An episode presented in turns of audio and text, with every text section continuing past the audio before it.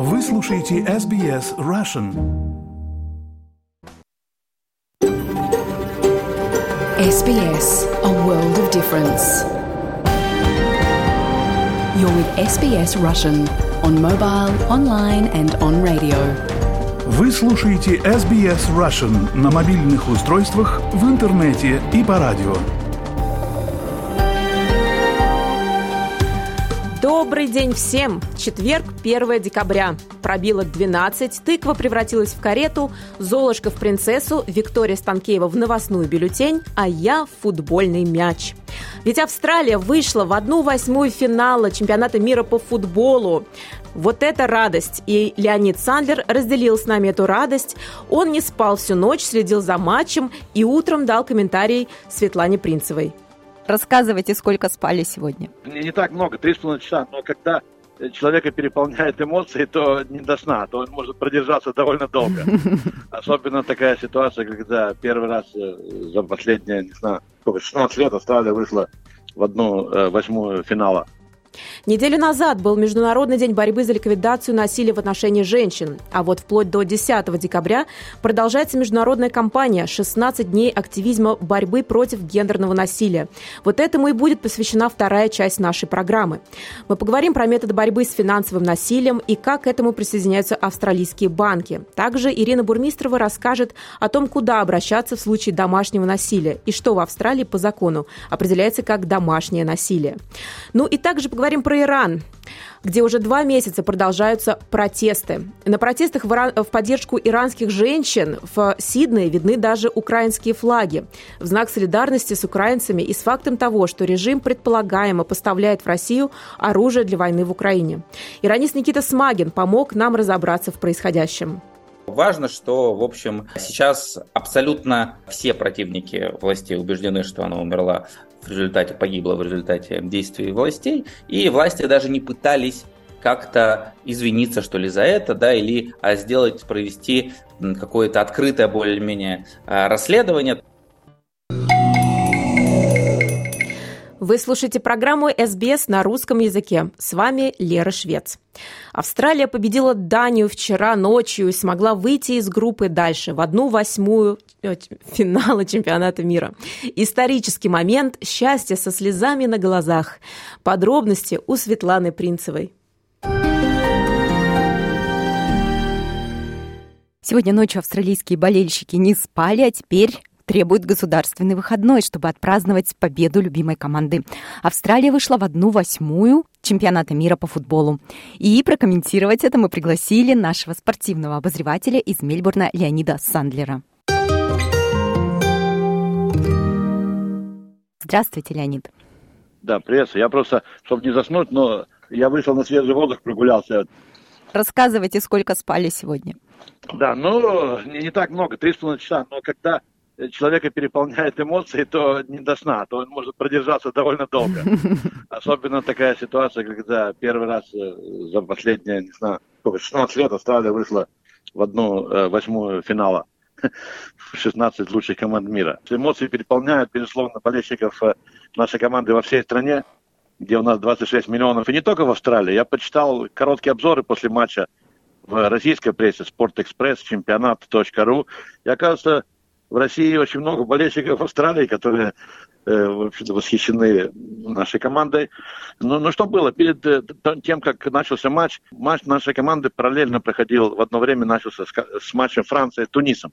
И посмотрев на состав сборной Франции, где отсутствовало 9 основных игроков, они не выставили свою основную команду, потому что они уже прошли в 1-8. Такая мысль у меня мелькнула. Неужели Франция не интересуется результатами, просто сплавят своей бывшей колонии Тунису. Что-то не то.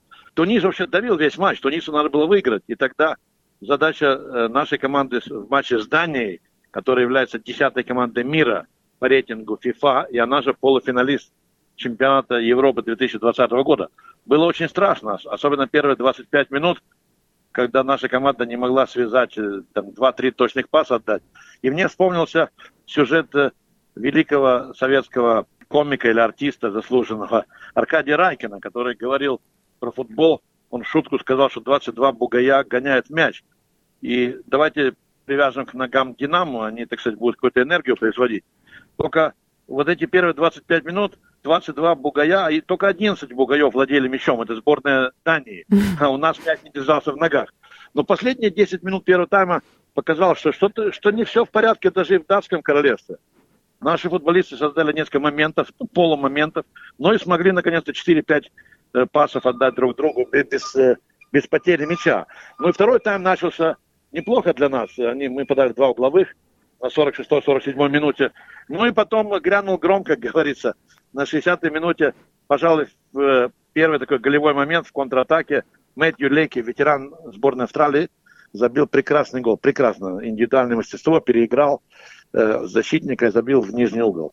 Интересно, что за две минуты до этого Тунис забил гол Франции. Это значит, что нам, нашей команде не устраивала ничья, нам надо побеждать.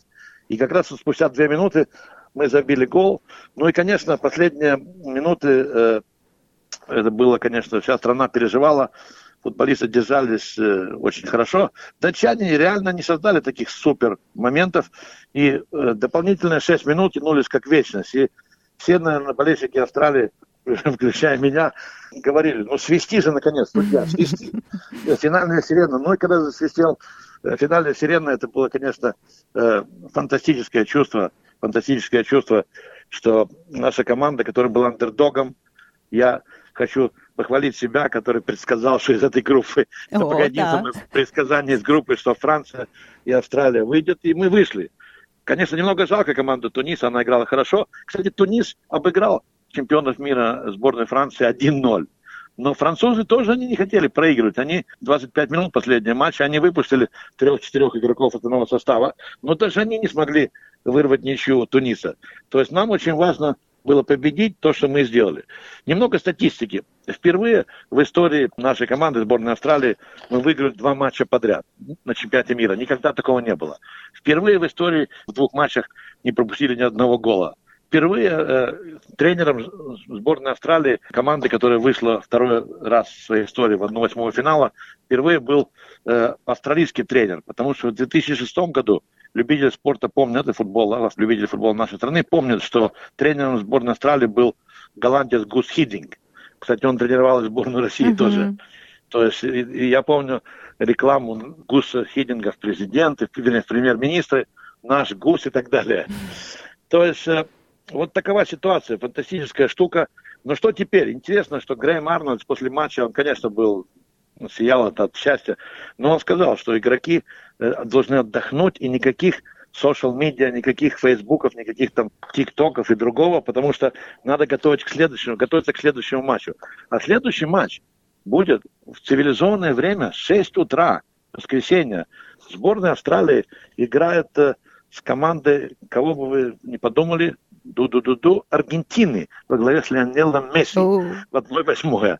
Интересно, что история встреч сборной Австралии и Аргентины насчитывает 7 матчей. Австралия выиграла один матч, 5 поражений и одна ничья. Мы выиграли в товарищеском матче Аргентину в 1988 году. А последний раз мы играли с Аргентиной тоже в товарищеском матче в 2007 году то есть уже больше чем 5 лет назад, 11 сентября 2007 года мы проиграли 0-1. Вот, конечно, понятно, что в любом матче, кроме, может, против Бразилии, Аргентина фаворит. Но это не значит, что э, мечтать, мы можем мечтать, и кто знает, все может быть. Мяч круглый, играют 11 игроков, они бегают, они могут забить.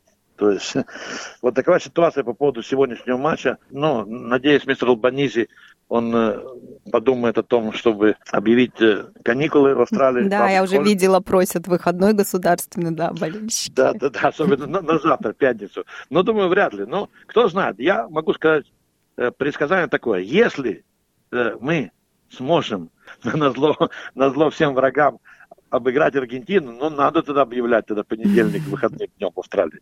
Потому что уже что, что получилось. Кстати, интересно, сборная Аргентины, вот сегодня утром она играла в 6 утра с Польшей. Там в этой группе было ничего не ясно. Аргентина играла с Польшей, а Мексика играла с Саудовской Аравией, да, которая обыграла Аргентину в первом матче группы. Ну и там все на волоске до последних секунд висело. Аргентина переиграла Польшу, выиграла 2-0. И вышла с первого, э, с первого места в группе, попала на вторую команду в группу нашей, на, нашей австралийской группы. А вот Польша совершенно э, на, на грани фола немножко подвезло, что Мексика надавила, выиграла 2-0. Третий гол не засчитали Мексике. И в итоге саудовцы забили один гол, и э, Польша они набрали столько же очков, сколько и Мексика, но по лучшей разнице забитых и пропущенных мячей э, Польша попала на Францию. Это еще одна команда тяжеловесов нашей группы. Значит, пока у нас известны команды, которые в 1-8 финале, такие пары. Австралия с Аргентиной, Польша, Франция, Англия с Сенегалом, Америка с Голландией. У нас особо много нет времени рассказывать, как прошло все в подгруппе, где играла Англия, Америка. Э, в последнем туре в этой группе Англия переиграла мою команду сентиментальный фаворит мой. мой у меня как-то в сердце мне близко эта команда Уэльса, потому что капитаном был женской шахматной команды Уэльса mm-hmm. В 2018 году. Но Англия посильнее 3-0 она просто смяла Уэльс. А американцы э, в матче смерти, как говорится, конечно, в переносном смысле, они обыграли Иран 1-0 и э, вышли в 1-8. Я сегодня прочитал вот последние новости, что э, один болельщик Ирана был убит в Иране, потому что он радовался неуспеху сборной Ирана против американцев. Вот, вот, вот такая, такая штука. Что происходит э, сегодня? Играются э, третьи матчи, последние матчи в группах. В группе Е играются э, Хорватия, Бельгия, Япония, Испания. Там еще все команды, только Испания гарантирует себе выход. Практически там остальные команды имеют шансы на Э, вторую путевку. Э, в группе, где играют Бразилия, Камерун, Сербия и Швейцария, это группа H. Там Бразилия имеет 6 очков, она не пропустила ни одного гола, выиграла оба матча, уже попала в одну восьмую. Но остальные команды, Швейцария, Сербия, Сербия, если бы играют Швейцарию, тогда они э, попадут, Швейцария может надо ничья, но Камерун может обыграть Бразилию. То есть все возможно. Но, естественно, интрига есть еще в другой группе. То есть уже э, в группе, где играют э, Южная Корея играет э, Гана, Португалия, Уругвай. Э, Португалия, она, в принципе, уже попала. А вот остальные команды Корея, Гана, Уругвай имеют еще шансы. То есть все может быть. Плей-офф матчи начинаются уже в субботу, а в воскресенье э, утром в 6 утра сборная Австралии играет с Аргентиной. И, может быть, хотелось бы, чтобы мы Э, болельщики нашей страны в воскресенье утром сказали «Don't cry for me, Аргентина», не плачь. А, она ну, про нас, Аргентина. Но, э, в общем-то, чемпионат мира идет, э, продолжается. Уже приятно, что в основном люди говорят о футболе на чемпионате мира. Но были там небольшие такой страйкер, человек выбежал на поле в такой футболке с разными лозунгами. Это человек итальянец, он, оказывается, уже пять или, или даже больше раз делал такие мероприятия, выбегал на поле с разными лозунгами. Вот такая ситуация на чемпионате мира. То есть э, борьба продолжается.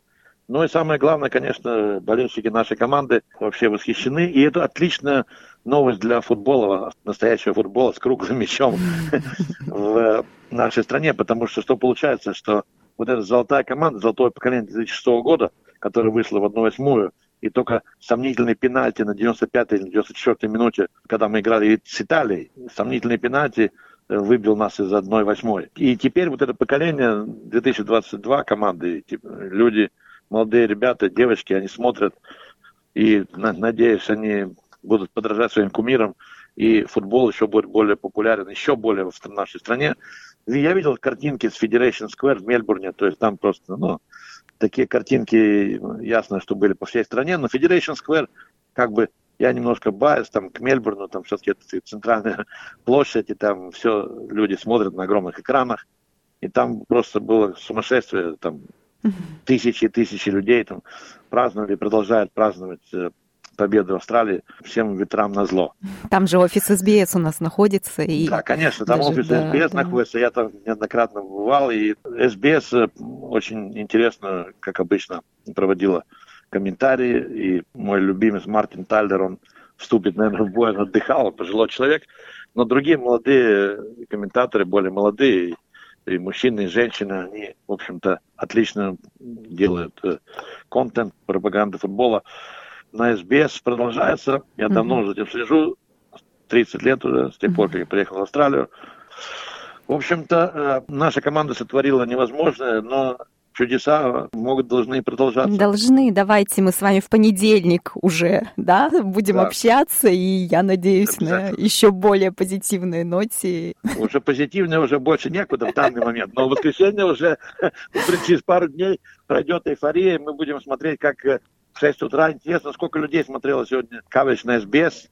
В прошлый раз 1,7 миллиона. Но уверен, уверен, что матч с Аргентиной посмотрели больше, чем 1,7 миллиона. Угу. А интересно посмотреть, сколько людей проснулось в 2 утра. Думаю, больше миллиона гадалки не ходить, как говорится. Хорошо, Леонид, спасибо огромное. Поздравляю вас как болельщика и как нашего постоянного комментатора. И ждем новых комментариев да, и новых да. побед. Безусловно. Ну, спасибо. Надеюсь, будем болеть дальше. Вы слушаете программу «СБС» на русском языке. С вами Лера Швец. До 10 декабря проходит международная кампания «16 дней активизма против 16 дней активизма борьбы против гендерного насилия. Куда обращаться в случае домашнего насилия? Какова статистика по домашнему и семейному насилию в Австралии? Подробности в материале Ирины Бурмистровой.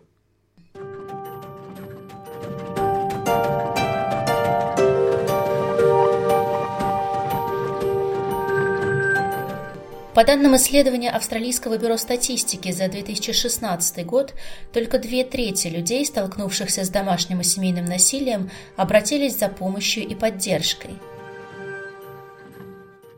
Между тем, служба Health Direct предупреждает, что жертвам домашнего насилия важно как можно раньше обратиться за помощью, чтобы защитить жизнь, физическое и ментальное здоровье себя и, если это актуально, детей. Если вы чувствуете опасность, постарайтесь покинуть место, где вы находитесь, и обратитесь в полицию. Для многих людей, подвергшихся домашнему насилию, важным первым шагом становится поиск безопасного жилья, в том числе для детей, вовлеченных в насилие. Здесь вам опять же может помочь полиция, направить вас в организации, которые предоставляют поддержку, и организовать постоянную юридическую защиту, включая судебный ордер для защиты жертвы Apprehended Violence Order, AVO, Ордер может предписывать обидчику не причинять вам вреда, не приближаться к вам, вашим детям, дому или месту работы. При этом вам нужно будет предъявить доказательства насилия и основания полагать, что оно повторится.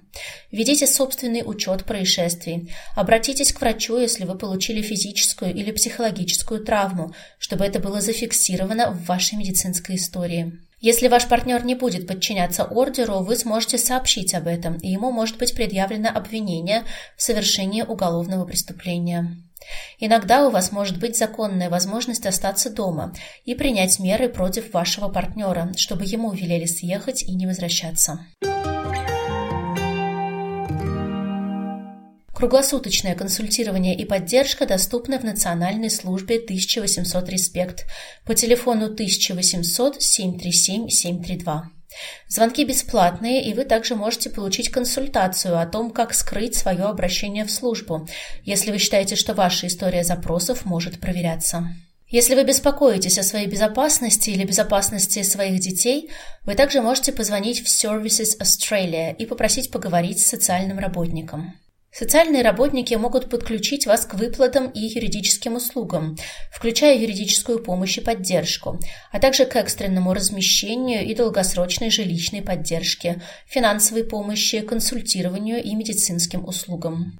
Services Australia понимают, что ваш номер может контролироваться абьюзером, и что вы можете опасаться звонить по номерам, которые могут выдать ваше желание получить помощь, и тем самым вызвать агрессию. Поэтому вы можете позвонить по обычному номеру, номеру Services Australia и попросить поговорить с социальным работником или прийти в сервисный центр. Это может быть линия по получению выплат или линия по трудоустройству. Ее телефон 132 850.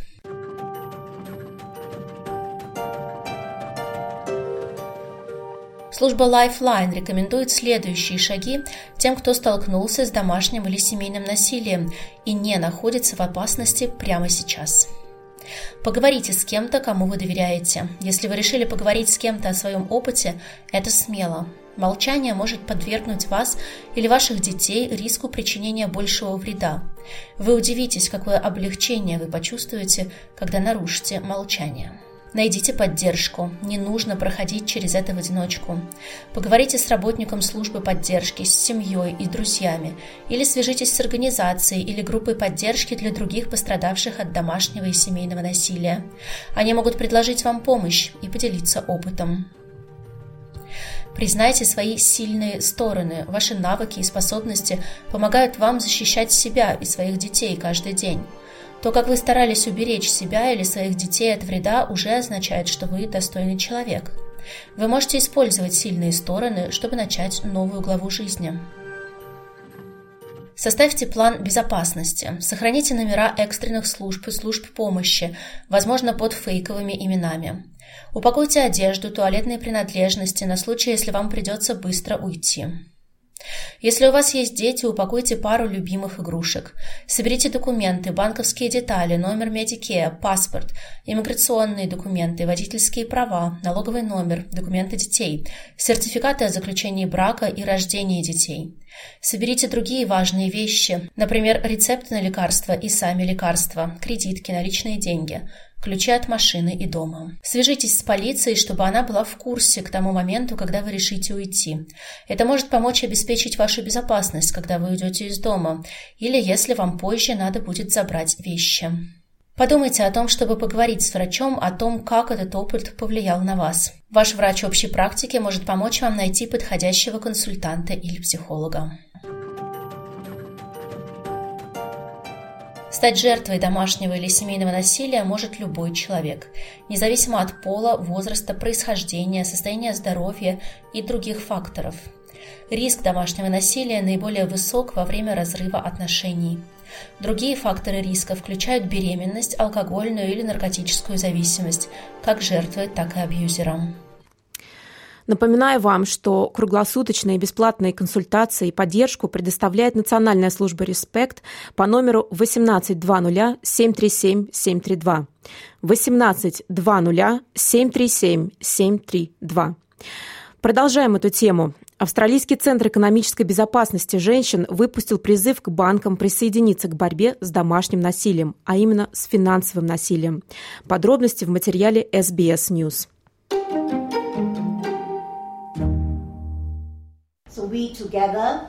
Мы все вместе говорим «нет домашнему насилию».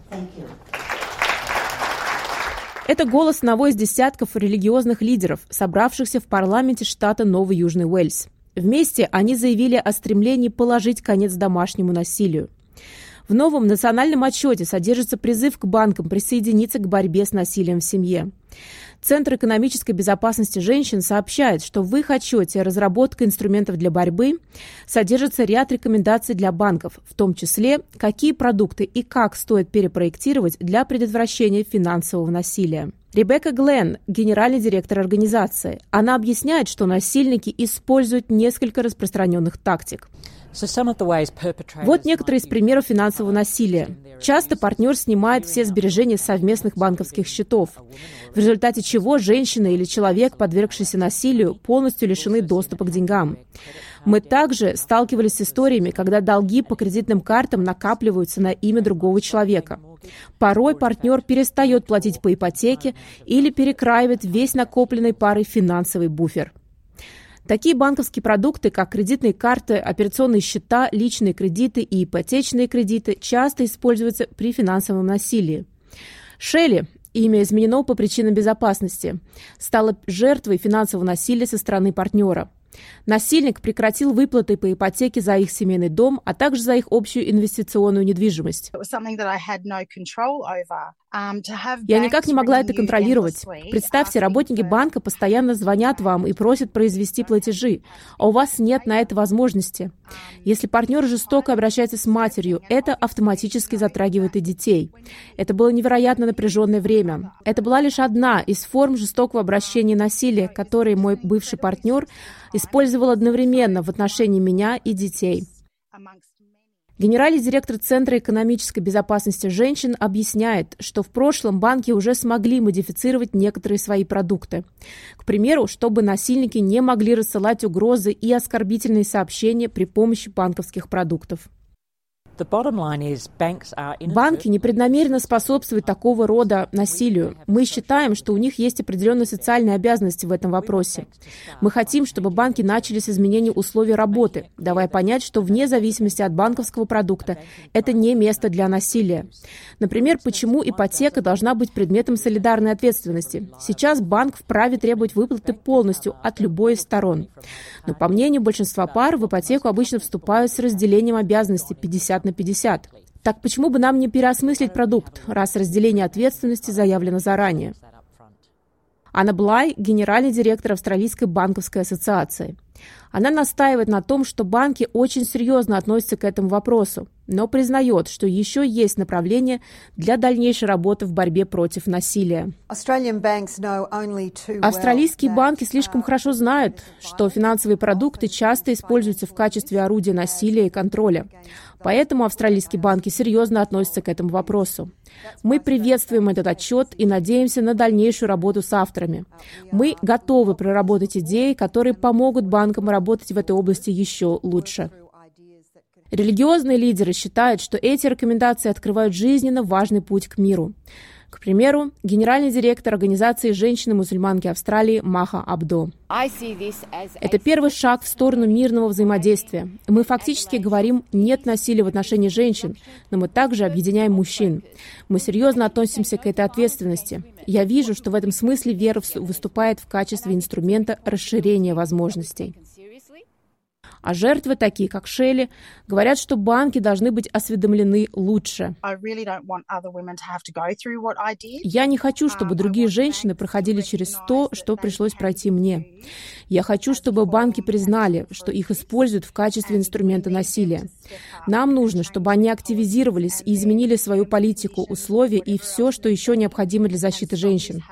А женщинам, подвергающимся насилию, я хочу сказать, сообщите об этом в банк или в любую другую финансовую систему, с которой вы имеете дело. Будьте прямолинейны, скажите, что вам нужна помощь. Так и говорите, это насилие, его надо остановить. И что вы можете сделать, чтобы помочь мне? С 2020 года австралийские банки перехватили более 500 тысяч транзакций насильственного характера. Защитники прав женщин указывают на это как на пример того, что банки могут делать в предотвращении финансового насилия. Репортаж Масилии Али и Катриона Стират для SBS News. Переведен на русский язык Леры Швец для SBS Russian. Вы слушаете СБС на русском языке. С вами Лера Швец. В начале нашей программы в интервью Леонид Сандлер упомянул, что он прочитал новость о том, что в Иране был убит болельщик за то, что праздновал победу США в игре США против Ирана. На самом деле, по сообщениям правозащитников и по тем видео, которые доступны сегодня, нам известно о том, что массово иранцы праздновали победу США, а точнее тот факт, что их собственная сборная проиграла.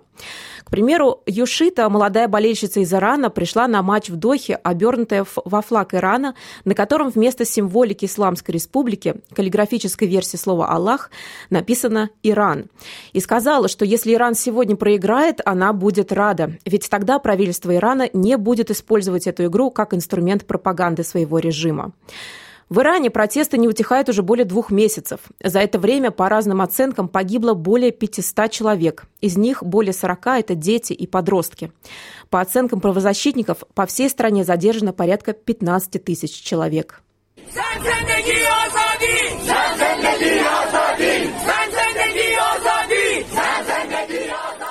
«Женщина, жизнь, свобода», скандирует толпа. Эта фраза стала основным слоганом, а лицо погибшей 22-летней девушки Маса Амини стало символом протеста. В Иране есть, собственно, правило обязательного ношения соблюдения хиджаба да, для женщин. В принципе, для мужчин тоже есть дресс-код на самом деле, то есть это не только женский, но для женщин он более, скажем так, строгий, потому что для мужчин это фактически сводится к тому, что в шортах нельзя на улицах появляться. Для женщин это больше, да, это там покрытая голова, обязательно платок, потом, соответственно, закрыты руки вплоть до запястья и закрыты ноги до лодыжек. Никита Смагин, иронист и автор телеграм-канала «Дежурный по Ирану». Он расскажет нам о протестах и напомнит, с чего же все началось. В принципе, последние 8 лет до после, э, после того, как ушел Ахмадинежад, то есть это позапрошлый сейчас президент, э, в Иране наблюдалась некоторая такая заметная либерализация, что ли, в отношении э, соблюдения хиджаба, то есть все равно нужно было его соблюдать, но это была формальность. То есть обязательно платок на голове, но как он лежит, неважно. Э, там руки действительно до запястья, но если чуть выше, тоже как бы никто ничего не скажет. Вот. Ну, то есть, в общем, было такое заметное послабление. В 2021 году у нас победил на выборах консерватор Раиси, и он начал постепенно закручивать гайки, то есть э, немного строже относиться к этому. Я бы сказал, что закручивал не сильно. А, начались э, некоторые как бы некоторые ужесточения, не только, кстати, по хиджабу, там были и по другим вопросам, там, например, я не знаю, ужесточили, несколько ограничили, там, не знаю, ввоз контрацепции в страну, э, начали больше э, привлекать, э, то есть задерживать людей, которые выгуливают собак. Собак на улицах Ирана выгуливать запрещено. Вот. То есть там вот какие-то такие вещи, опять же, я бы не сказал, чтобы там прямо сильно-сильно жестили. Нет, но начали немного строже к этому относиться. На этом фоне Полиция нрава, которая и так была, всегда была на улицах э, Ирана, задержала девушку за то, что у нее вроде как неправильно был повязан платок. Ну, не повязан, там, покрыта голова не полностью. Протестующие, семья ее, ну и, собственно, э, иностранные СМИ убеждены, что ее избили, она в результате этого погибла. Но власти утверждают, что у нее там были какие-то заболевания, что она в итоге погибла сердечного приступа умерла. На самом деле, я бы сказал, что э, это, наверное, сейчас уже не так важно, э, что из-за чего она, собственно, умерла, как ни странно, да. То есть понятно, что в ходе задержания, вот, но важно, что, в общем, э, сейчас абсолютно все противники властей убеждены, что она умерла в результате, погибла в результате действий властей, и власти даже не пытались как-то извиниться, что ли, за это, да, или а, сделать, провести какое-то открытое более-менее а, расследование. То есть, в принципе, э, с самого начала власти как бы дали понять, что полиция нравов не будет ответственна за это.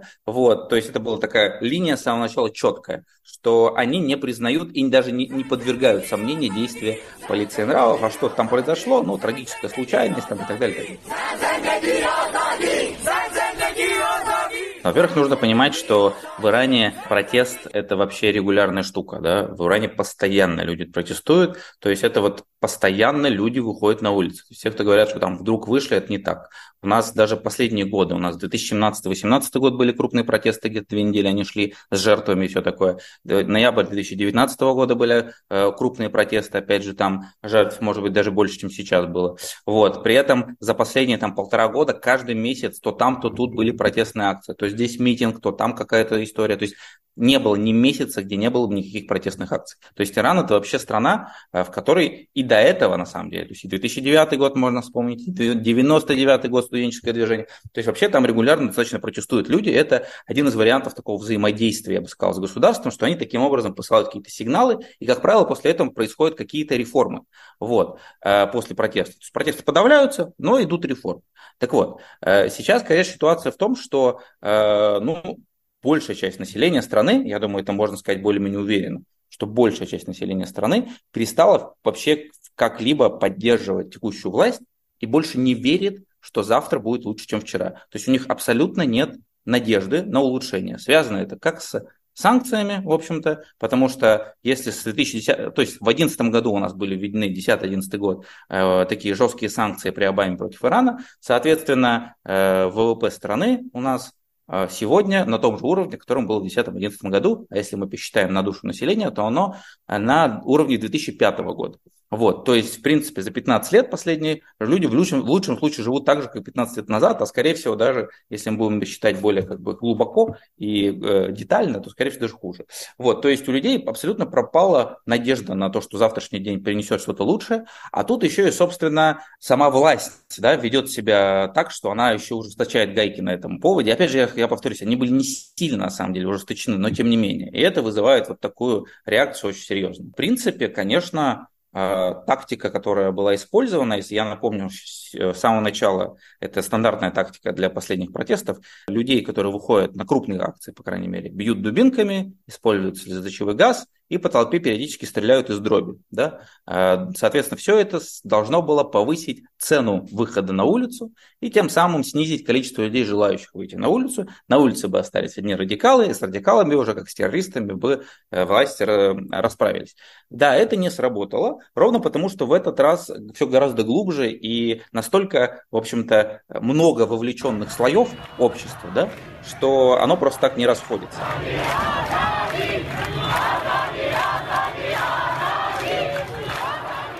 Протестуют иранцы не только в самом Иране, но и за его пределами. Представители иранской диаспоры в Австралии выходят на демонстрации каждые выходные с конца сентября. В одном только Сиднее на одной из последних акций в районе Олимпик Парк собралось порядка пяти тысяч человек, по подсчетам организаторов. «Будьте нашим голосом», призывают иранцев, живущих за границей, те иранцы, что остаются в самой стране. Но что говорит и думает молодежь Ирана? Молодые девушки. Мы поговорили с жительницей Тегерана, которая выходит на протесты каждый вечер. Мы спросили у нее, почему она это делает и что видит на улицах. По соображениям безопасности мы не называем имя девушки, а также оставляем только голос нашего продюсера, зачитывающую перевод слов девушки с фарси на русский язык. Личность протестующей подтверждена. Оригинал записи находится в редакции. Вы спросили меня, зачем я хожу на протесты?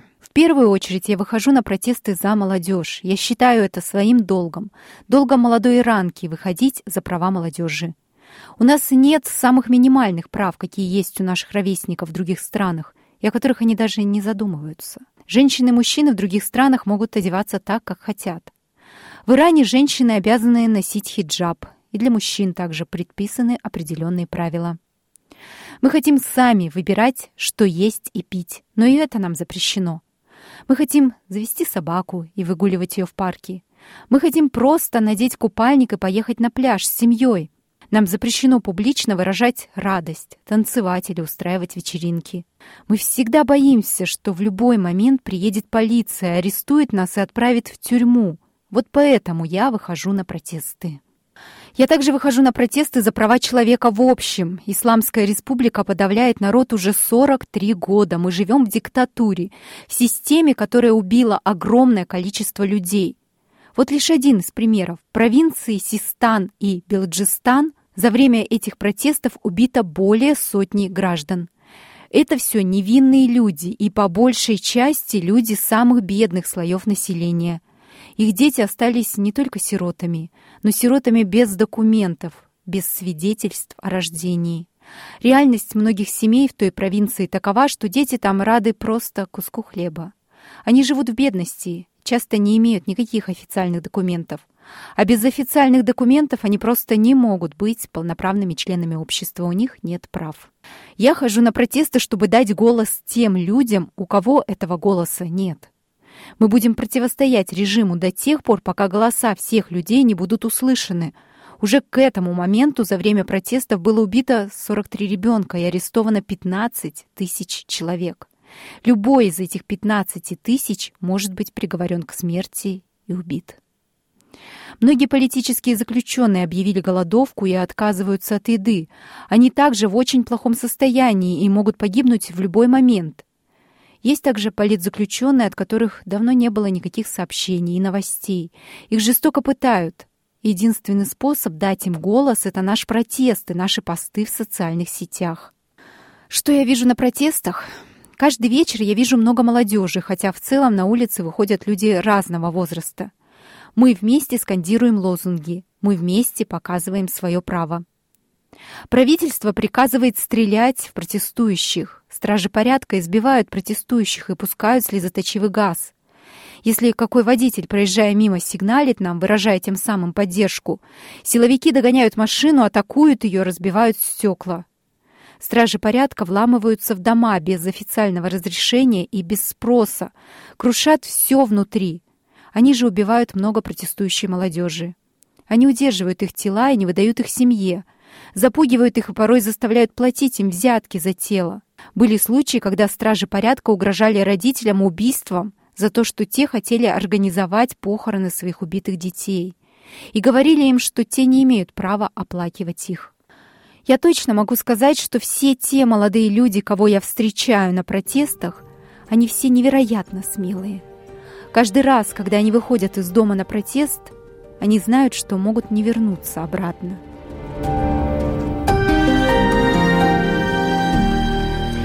Ну а наша программа подходит к концу. Напоследок хочется напомнить о важной дате. Сегодня, 1 декабря, Международный день борьбы со СПИДом. Фарух Булсара, помните такого? Один из самых известных зороастрийцев, парсов. Да-да, здесь привет из Ирана. Не помните Фаруха? Ну, конечно, помните. Это же Фредди Меркьюри, великий рок-музыкант, благодаря которому уже после его смерти были собраны миллионы и миллионы долларов на борьбу со СПИДом. Вот его сегодня и хочется послушать. Песню, ставшую своеобразным гимном борьбы за свободу. А я прощаюсь с вами. Для вас сегодня работали Виктория Станкеева и я, Лера Швец. Мы вернемся к вам в прямом эфире в субботу в полдень. Хорошего всем дня! Хотите услышать больше таких историй? Это можно сделать через Apple Podcasts, Google Podcasts, Spotify или в любом приложении для подкастов –